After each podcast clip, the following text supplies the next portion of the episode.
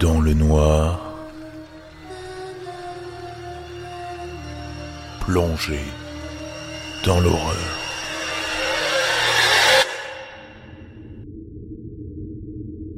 J'ai toujours été une créature d'habitude, et peu d'observations échappent à mon esprit. C'est pourquoi je peux me souvenir de n'importe quel événement, jusqu'au moindre détail insignifiant.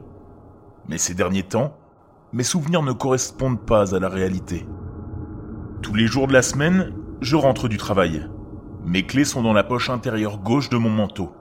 J'ouvre la porte, récupère le courrier dans la rangée de boîtes aux lettres à gauche de l'entrée. Mon numéro d'appartement est le 7, tout comme celui de la boîte aux lettres.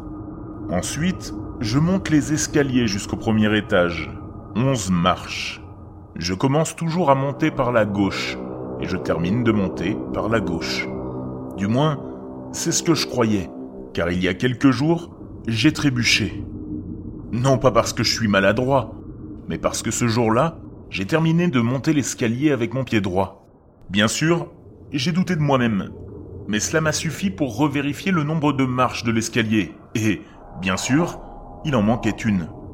À ce stade, j'aurais pu en parler à mes voisins, mais ils n'étaient pas du tout du genre à s'intéresser aux détails. Alors j'ai laissé passer. C'était un changement mineur, auquel je me suis rapidement adapté, du moins jusqu'à ce que je perde ma montre.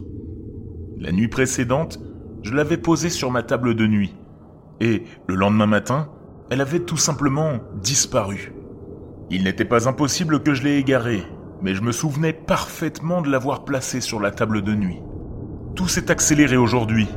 Je me suis réveillé, j'ai pris une douche, je me suis rasé, je me suis brossé les dents, je me suis coupé les ongles de mes neuf doigts. Neuf doigts. L'un d'entre eux avait disparu, sans aucune trace. Juste de la peau saine recouvrant la jointure stérile. Ne sachant pas qui appeler, je me suis tourné vers ma mère. Ma voix tremblait lorsque j'ai expliqué ce qui s'était passé. Elle est restée silencieuse pendant quelques secondes avant de répondre avec une inquiétude palpable dans ses mots. Elle m'a dit que j'étais né avec seulement neuf doigts. J'ai raccroché, il faisait nuit. Je me suis assis en essayant de me souvenir. Avais-je simplement oublié? Y avait-il un problème avec mon esprit? Ce n'est qu'après quelques minutes que je me suis rendu compte que j'étais assis dans le noir. Pourtant, il faisait jour. Mon appartement n'avait plus de fenêtres. La panique s'est installée. Ce n'était pas dans ma tête. Ils ne font même pas d'appartement sans fenêtre. J'ai essayé de m'échapper, mais il n'y avait pas de porte par laquelle fuir. J'étais piégé dans cette boîte en briques joliment décorée qu'était mon appartement. J'ai appelé la police. Ils ont prétendu que mon adresse n'existait pas. Après qu'ils ont eu raccroché, j'aurais appelé quelqu'un d'autre si mon téléphone n'avait pas déjà disparu. Mon ordinateur est tout ce qui reste. Et j'essaie d'écrire cette histoire avec les moignons qui étaient autrefois mes mains. Il ne me reste qu'un majeur, un parfait doigt d'honneur pour moi-même. Je vais devoir poster ce message pendant que mon ordinateur existe encore. Pensez à ceci. Avez-vous perdu quelque chose récemment? Comme votre tasse préférée Peut-être un stylo bleu Quelque chose qui a disparu sans laisser de traces. C'est comme ça que tout a commencé pour moi aussi.